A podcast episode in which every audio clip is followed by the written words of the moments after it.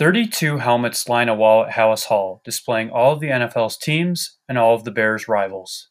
Heading into this past Sunday's game against Green Bay, all of the helmets remained except for one the Packers helmet. In the NFL's oldest rivalry, the disdain between the Bears and Packers stretches back a long time, and as the rivalry has progressed, dominance has fluctuated. However, over the last 10 to 15 years, the Packers have dominated. With the Bears vying for a 2020 playoff spot, would they be able to avoid a season sweep and make the playoffs? Tune in and subscribe to find out.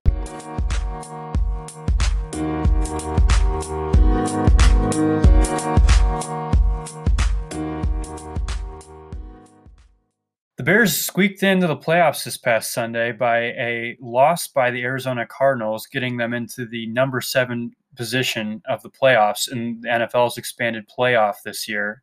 Um, the most 2020 thing ever. And Drew, I think we, we saw a lot of positives and we saw some things the Bears need to improve on.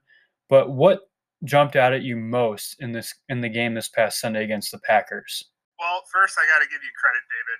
I didn't think the Bears would make the playoffs for about 10 weeks now, and for some reason, they made the playoffs. I thought that the uh, Cardinals would win.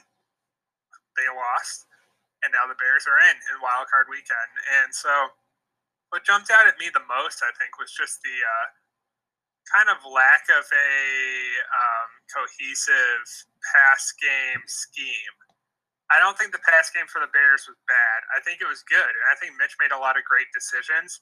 And honestly, I thought he really showed that growth that Matt Nagy touts in his interviews.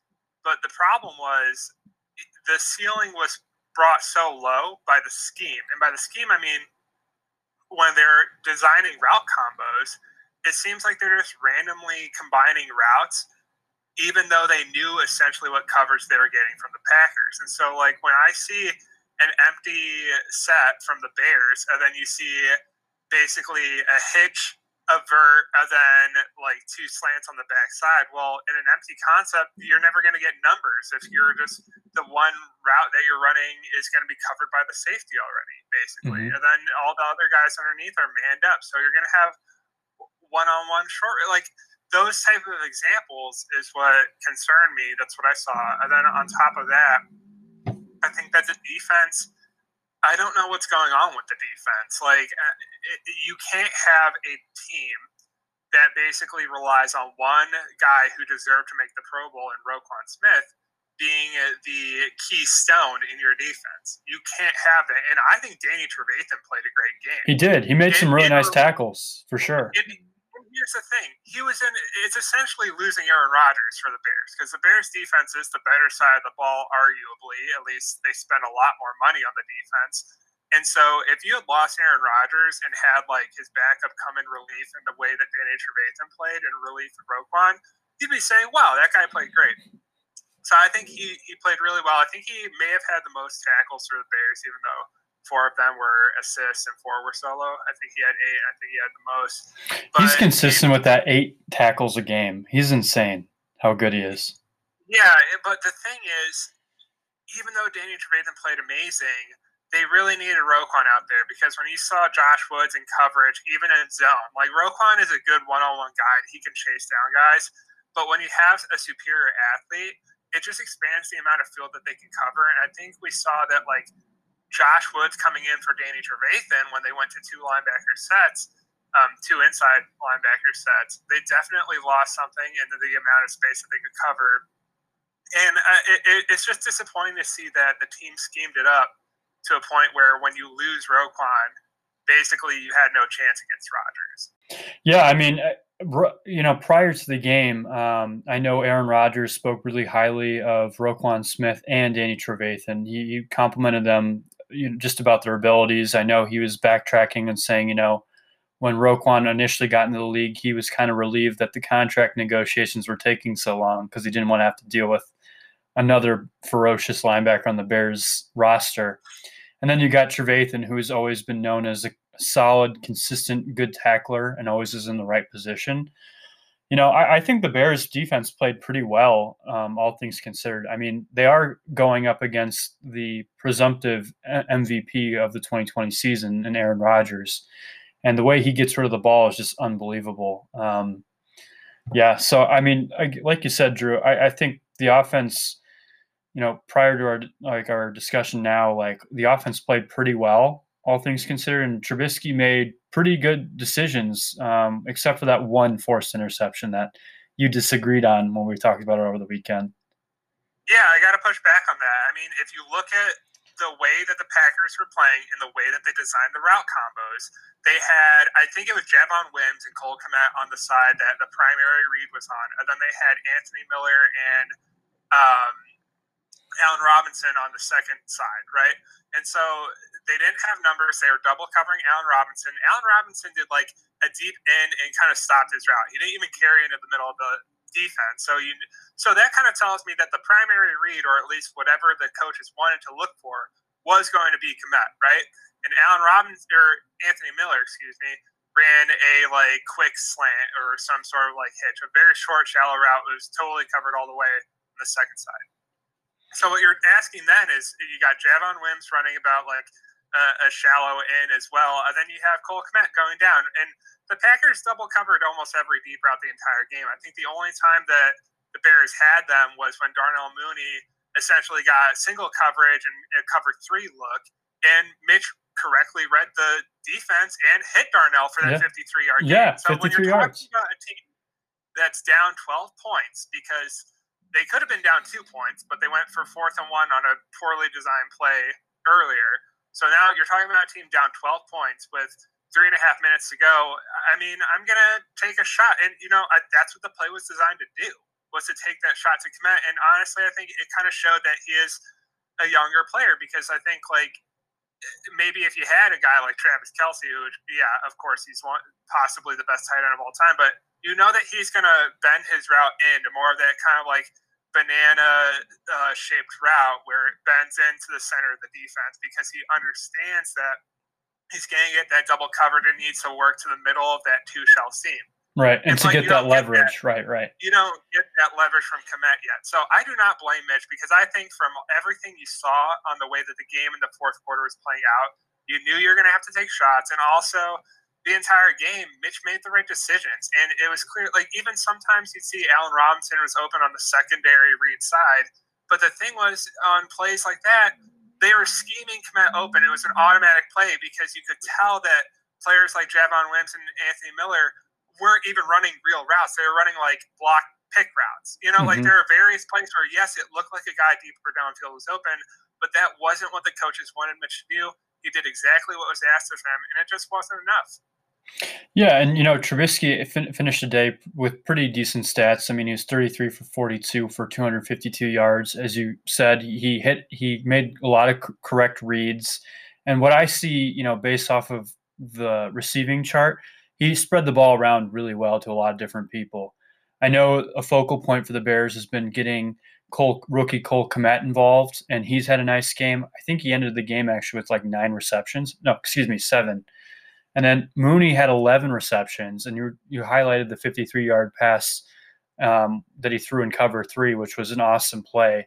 And that's just a glimpse of what the Bears offense can do when it's running on all cylinders, which is super exciting. I mean, the Bears have home run hitters in terms of offensive weapons. And people forget Tarik Cohen has been out for a majority of the season. So they're missing a key guy on their offense to give them another ability to stretch the field. Um, you know, I, I was, I, you know, A Rob didn't produce or get as many uh, throws his way. And I think that's just based off how the Packers played him. I think it was cover two shell, you know, and that's just how they, the, you know, how they played him. So, uh, I think opponents know when they play the Bears that A Rob is their number one receiver, and uh, regardless of how well they play him, he'll, he will get receptions. But I think the Packers did a good job of keeping him under control. Yeah, they clearly took away A Rob in this game, but you know I was thinking about that, and I kind of think that for most of the game, that made sense that the Bears would take those shallow routes because if you want to get those explosive plays like Darnell Mooney had, yeah, it's great, but you need to execute in the red zone. And I say that because of this. The game plan clearly was to keep Aaron Rodgers on the sideline. Time of possession is key against Rodgers. And so if you're going to get those chunk plays, we've seen it in the past with this Bears team. you're going to eat into your time of possession stat, right? And so it's almost like sometimes, and this is clear from the decisions Mitch was making, you just want to get that first down because you want to have those long 14 play drives, right? Because that's the only time to have a chance against Rodgers. Now, the counterpoint is they didn't execute in the red zone. But I would argue that that wasn't entirely the player's fault. Mm-hmm. Yeah, I mean, uh, again, we we've kind of poked. I, I poke fingers at Trubisky for his reads, and then you poke fingers at Nagy and the coaches for play design. I mean, it's one of those things where, as a as a viewer watching the TV on or uh, watching the game on TV, you don't get the full picture and being able to read the field. And obviously, um, pl- the course of a play it happens so fast, and typically a quarterback, you know, especially in high school and college, you get five seconds to get rid of the ball, but in the NFL, it's like three and a half seconds. So they're having to make quick decisions with running backs that are, uh, excuse me, uh, cornerbacks that are freakishly fast and can cover the field like you wouldn't believe. Um, so yeah, I, am curious. I, to be quite honest with you, I, I, think Trubisky truly has grown over the, you know, the time frame he's gotten to start for his in his second stint. Um, but yeah, I think the Bears are showing a lot of growth, even though they lost, and I think Sunday's game against the Saints will be closer than a lot of folks will think. I, I do think it'll be close, but I I just can't throw my support behind the Bears in this one, and I don't want to get ahead of ourselves, but you, you made the point about the time that the quarterback has in the NFL, and and uh, another point. I mean, Mitch had more yards than Rodgers, right? Yeah, and another thing that people forget is the time of possession. The Bears were absolutely dominating the time of possession in the first half, was which is what you have to do. You got to limit the possessions against the Packers, and explosive offenses. And they, I think that the game plan was great. I just think it goes back to they need to punch in touchdowns, like Nagy says, instead of kick field goals. Well, well yeah. Well, I, I, to finish my point, it, Mitch had time, and he made the correct reads in this game. Okay, because I mean, there uh, he got sacked once. Yeah, yeah. I mean, it wasn't a lot. So and so like I, I think there was maybe one time when I think like it was Cole Kmet downfield on the play action rollout where he was on the opposite side of the field open for like a 40 yard gain. I thought that maybe that's uh, the way they scheme it up where they don't want him throwing across his body. But I mean, for the most part, Mitch played well. But when we're talking about the red zone, I, I really wanted to bring this up because I thought this is interesting. Do you remember back when the Bears played the Packers the first time and we were kind of baffled at Chuck Pagano dropping eight in the red zone against Rodgers, and then the Bears players were not able to cover cover their zones. And so we were kind of baffled, like, why would you drop eight in the red zone against Rodgers? Rodgers didn't get touched at all the whole game, and the Bears lost, and it was not a good time. Mm-hmm. Well, against the Bears in the red zone, the Packers dropped eight and kind of put on a clinic on how you execute on defense with your DBs effectively, kind of in that Patriots way. And, and I just thought it was interesting because it gives you a glimpse at what the play design for the Bears actually was. Because on that play in the red zone, Packers drop eight, and then Mitch ends up having two players on a primary read side that are the only real two options where it's like a fade in and an out. And that was the play, if you recall, everybody thought that the Packers should have intercepted it. Mm-hmm. Well, uh, on the other side, you had three hitches in the shallow shallow in the end zone that was completely covered. While then you watch what the Packers do is they have a lot of really long routes. They don't settle on routes, and if they do settle on routes, it manipulates the coverage for the guys who don't settle on routes. So they have those like we saw Robert Tonyan do those long crossing routes where when you have those working together with guys who are settling routes like a short hitch or like a pop pass, it, it creates a lot of pressure on the defense. But what I think we saw was a lot of like it's almost like the Bears are scheming up for man to man, but the Packers ran zone all the way the whole game. Yeah, I mean that could be the disconnect uh, for sure. I, I think um, obviously you said Trubisky made pretty sound decisions with um, throwing the ball, and he, other than that one turnover, I thought he played pretty well. Um, I don't know. It's one of those things where I, don't know if the short passing game is to set up the, the running game, but they've just done a better job. I mean, this is the first week that David Montgomery got, you know, didn't have the breakout games that he's been having, and um, a lot of that positive, those positive games were because of the offensive line. And as you said, the offensive line played pretty well, in my opinion. So it's, that, that poses another question because the O line played well in protecting Mitch and um, you know the Bears were competitive for at least I'd say, you know, three fourths of the game. How why was Montgomery not able to break through this week? Well, I think that the Bears were viewing the short passing game like runs, and I, I say that because I think the whole game plan was clock management, and uh, there's there's kind of two thoughts I have on this whole aspect and two reasons why I think the Bears lost this game. And it kind of falls under the umbrella of they're not better than the Packers. And so mm-hmm. when you're better than you have a team that's better than you, you have to hope that they don't play their best game and you have to hope you play your best game. That's uh, just like kind of football theory. That's how you win against teams that you're outmatched by. And so usually when that happens, that's when you rely on the coaches and the critical decision making to manipulate the game into where you have a chance. And so I, I kind of want to come back to that idea of like the Bears were like scheming up a man offense passing attack while the Packers were running zone. And then on top of that, they they didn't make um, the right decisions at various points, like not kicking on that fourth and one when you're in field goal range. Listen, I understand going for on fourth and one before when you're kind of out of field goal range, but once you're in there and you're at fourth and one on like the 25, yeah. kick the field goal. Are you talking about that stretch game. read play, Drew, where Trubisky did that like stretch draw? They like shifted the O line, they were blocking to the right, and he was trying was trying to create like a cutback lane for Trubisky because they had gone it, for I think two or three times on fourth down that drive. One where it was a, I, I believe Jimmy Graham was out wide and Allen Robinson was in the slot, and he did the out, and then Jimmy Graham did like a wheel. Mm-hmm. That is where I thought they should have kicked that field goal. But he, here's the reason I say that because on the ensuing drive, when you're up by five points, the Packers essentially have their whole playbook to play on that drive because you know that your defense can still run the same game plan they ran, where you just give it up underneath, which is clearly what they wanted to do because they were in two and three shell the whole game very deep. And so it's like you could have cons- constrained their playbook, helping your defense by making it a two point game.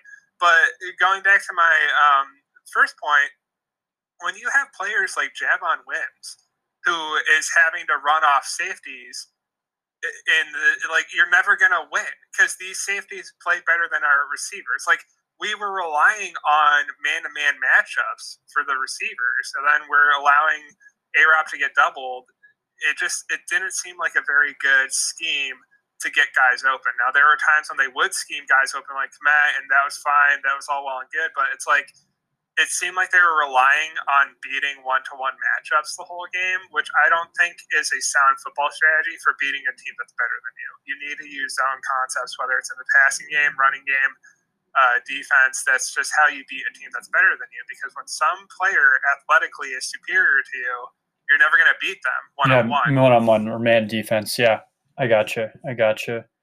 Yeah, I mean, again, I think the Bears played as well as they could have against the Packers. Um, as you said, the Packers are much better uh, at this point um, in the year and just as a team right now. Um, but there were a lot of bright spots. I think the defense also played well for the Bears, all things considered. They were going against the, the presumptive MVP. Um, the Bears did finish the regular season with the fifth best red zone defense um, in the league, which is not that bad when they started as the first, um, you know, a couple of games into the season. So I think there's a lot of positives to draw on, and there's a lot of good, solid pieces on the whole team. Um, I think now it's just a matter of putting it all together and being more consistent. Um, and I know you, you didn't necessarily like how Pagano was playing his defense this week. Is that right, Drew? Yeah, I, I thought that just like he was dealt a hard hand. He had some key injuries that are kind of depleted, but on yeah. the whole, I thought a lot of the guys who filled in played well. Duke Shelley and Kindle Vildor played well, in my opinion, yes, right? They, they did, but the the players players are partially to blame because they needed to make plays and capitalize off of them when Rodgers gave them opportunities. And you know, Barkevious Mingo, like that's a hard pick to execute when you are dropping at the last minute and it's like a screen or a check down pass. That's hard, but I thought Kindle Vildor he had to make that grab, but he played a good game on the whole. And then Eddie Jackson made that pick like a thousand times. I just don't know. Yeah, dude. Weird, weird footing. But I, I just, yeah, I, I thought I don't agree with what other analysts were saying about like kind of making fun of running Tampa two and having Danny Trevathan up against the number three receiver. I mean, I'll take yeah. that matchup any day. I mean, he was running but, with them on that seam route. Is that what you're talking about, yeah, Drew? Like, yeah. I think that's a good team, and I think if Roquan was running that, it's covered all day. There's no way they can. Yeah, Roquan's so Roquan damn fast, man. He can run with a number three, maybe not Davante Adams, but he could certainly run with was that Valdes-Scantling? I think it was. Is I think it was either Valdes uh, Scantlin or um, Tonyan, Robert Tonyan. I, th- I, think it was Valdes Scantling. Okay. Um, but I, I take I take Roquan running with him. Um, yeah, it's your boy, so I, I Roquan. I don't agree with that critique, but I, I just think that like on the whole, it seemed a little bit like the Bears were. I, I hate to ground this back into another like football theory thing, but it's almost like they were trying to cover the whole field, and in that way, they were leaving parts of the field open. And so, what I mean by that is, when you try to cover the whole field, that means you're going to have a lot of man-to-man matchups, and so that means that there's the high possibility of defenders vacating space, and so then that can put a lot of stress on the other man-to-man matchups, and so in the other theory of not covering the whole field, very much of what the Packers did to the Bears, they gave up those five, six yard plays. And, and so I, it's almost like a boom bust strategy where, yeah, you can cover the whole field, but when they burn you, they're going to burn you. Well, the mm-hmm. Bears didn't get burned a lot very deep. They got burned on that long, like 73 yarder, but for the most part, they didn't get killed. But what people don't realize is these crossing routes are essentially 50 yard pass plays. They're mm-hmm. just going horizontally. And so when we're running man to man, I think it's kind of a genius strategy by LaFleur that these crossing routes are they're easy to win on. Even if you're not getting 20, 30 yards, you're still going to win on the whole. So that's kind of the theory of the, of, or the approach that the Bears defense took that I didn't quite like. Mm-hmm. Mm-hmm. Yeah, I mean, again, they had it. They're going against the league MVP, and uh, they have Packers have a squad of really good receivers, especially with Davante Adams. So really good, really good. So um, we'll see what happens. But you know, the Bears did make it into the playoffs in the NFL's expanded form, like I said earlier. Um, they're they're going up against New Orleans Saints, and there's a lot of differences in the game they previously played coming into this game. Uh, for instance, the Saints were without um, future Hall of Famer Drew Brees at quarterback. They had Taysom Hill take over. Uh, they also the Saints were without um, Michael um, Thomas uh, at receiver, their number one receiver and arguably the NFL's best receiver. And um, the Bears are also with Nick Foles at the time. So this is going to be an interesting matchup because you know, the Bears played the Saints tough. They they lost 26 to 23 in an overtime game. And, you know, it, it, it, was a cold game. We, they were in the Chicago conditions, but they'll be in the dome down in New Orleans. And I, I think this will be another close game. Um, while the Saints might win the roster matchups, I think the Bears have been playing really hard and they have, have a lot of momentum going in.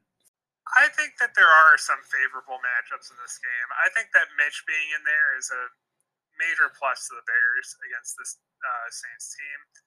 I also think that uh, honestly, like the defense is going to have a much easier time. I mean, this might be obvious playing the Saints than they had playing the Packers, just in the sense of like you're not going to. Ha- hopefully, Jaylon Johnson is healthy and is back, but even if Kindle Vildor is out there, I think this is a game where they can potentially not have Kyle Fuller moving all over the field to cover Adams, mm-hmm. right? And so I think that indicates, yeah, that means you are going to have favorable matchups. So that, and then the question about what is the Saints running game going to look like? And now, obviously, Sean Payton is good at scheming up different creative runs. Um, but this running backs room has been dealing with, I don't know if it was a COVID protocol or uh, in addition to other injuries, but it's going to be a major question going into the game. So, yeah, I, I would agree. They have some favorable matchups. And the other thing, too, now, if the Bears win, they're going to face the Packers, right, in the divisional round. Yep, the so Packers have the first round bye. They secured it this past Sunday. And so the Bears have not won against the Saints or the Packers, and those are your first potential two opponents in the playoffs. And anyone who's played football knows it's hard to beat a good team once. It's hard to beat a good team twice. And on top of that, it's hard to beat a good team thrice. but the question is, are the Bears a good team? we don't know yet. We'll have to see this weekend. I mean, the record says that they're average. They're, they finished the season eight and eight. So Nagy started off with a twelve and four, eight and eight, and then another eight and eight season. So he has a winning record right now during his tenure with the Bears. So, and he did get them in the playoffs. The Bears could have easily quit after losing six consecutive games. Right now, the, the only thing that matters is the Bears are in the playoffs they have, I think, a decent matchup and a decent chance against the Saints. It will be interesting if looking ahead and the Bears are able to beat the Saints, they would be paired up with the Packers again. And the Packers look like they were just toying with the Bears at sometimes. I think that, that there are moments where you know Rodgers usually is pretty like pretty you know non not very emotional on the football field, but he was smiling a lot and looking like he was just having a good time against the Bears and he knew where all the reads were and he wasn't in a hurry necessarily to throw it. But I don't know. Going into the Saints game, I, I think it will be interesting. I don't know. I think there were times during that game that Rodgers didn't look quite Rodgers. I mean, like the pass rush did clearly get to him at various points. I mean, whether or not they were getting sacks, they clearly disrupted multiple drives in that third quarter. And also those very uncharacteristic Rodgers throws where they were potentially picks that was not very Rodgers esque. So I think I would argue, yes, you're on the whole, he did maybe toy with the Bears, but I would kind of push back and maybe say that, you know, for a brief point, Rodgers didn't look as comfortable as Rodgers usually looks against the Bears. Yeah, and I think it's important to note that all pro um, offensive lineman David Bakhtiari was um, injured this past week and are on the injured list. So um, Rodgers w- was without his best offensive lineman protecting him. Um, so that's the key thing to think about. But you know, the Bears' focus is on the Saints. It's one game at a time. They go with a uh, zero and zero record right now, going into the playoffs. Yeah, it sounds like you're going to take the Bears this week. You know, I, I think uh, it will be another one of those close games, kind of very reminiscent of the Bears game against the Saints earlier in the season. I think it will be a 31 20 kind of game uh, in favor of the Saints. I think the Bears will play really well and come out and play their best. But when you get your you know future Hall of Famer back being Drew Brees, and you get Michael Thomas back, and then you got Alvin Kamara as running back, that's a pretty tough undertaking. Plus, the Saints, I believe, are in like the top five of rushing defense. So the Bears are really, really going to have to produce and execute on the passing game and it's going back to what we talked about earlier in terms of needing to be good on the passing game to set up the run. Yeah, and uh, you know, I'm not going to take the Saints this, or I'm not going to take the Bears this week. Um, I just, I, I don't think that it's going to happen. You know, they're going to need to make all the right decisions on the coaching staff during the game, and I just don't think that's going to happen. So I think the Saints are. You made a good point about their rushing defense, and I don't even know like if that's necessarily what I'm worried about. Like, I don't think the Bears need the pass to set up the run. I think they need to manage the decision making on the sideline against Sean Payton. I mean, this Sean Payton, less people for, less people forget, was the guy who opened up a Super Bowl second half with an onside kick and essentially won the game because of that. Mm-hmm. This guy is gutsy, but he's also smart. Mm-hmm. And so I think it's just hard to see the Bears coming away with this because I think if it's the same type of chess match that we saw last week, one wrong move can lose you the game. And so I just I don't have faith in the Bears making those right decisions. Even the and the major question is whether or not Roquan's going to be healthy. Because I think if Roquan's not healthy, forget it. I don't think they have a chance at winning this game. So I'm going to take the Saints, and hopefully I'm wrong because I would love I love getting more Bears football every year. Um, I would rather have them play on wild card weekend to get an extra game of Bears football than have them the number one seed, even though I'm a firm believer that the number one seed is how you win a Super Bowl. Um, but yes, that's I'm a selfish fan. I'd rather see them on wild card weekend, but I got to take the Saints in this one. And I have the Saints 23, Bears 13.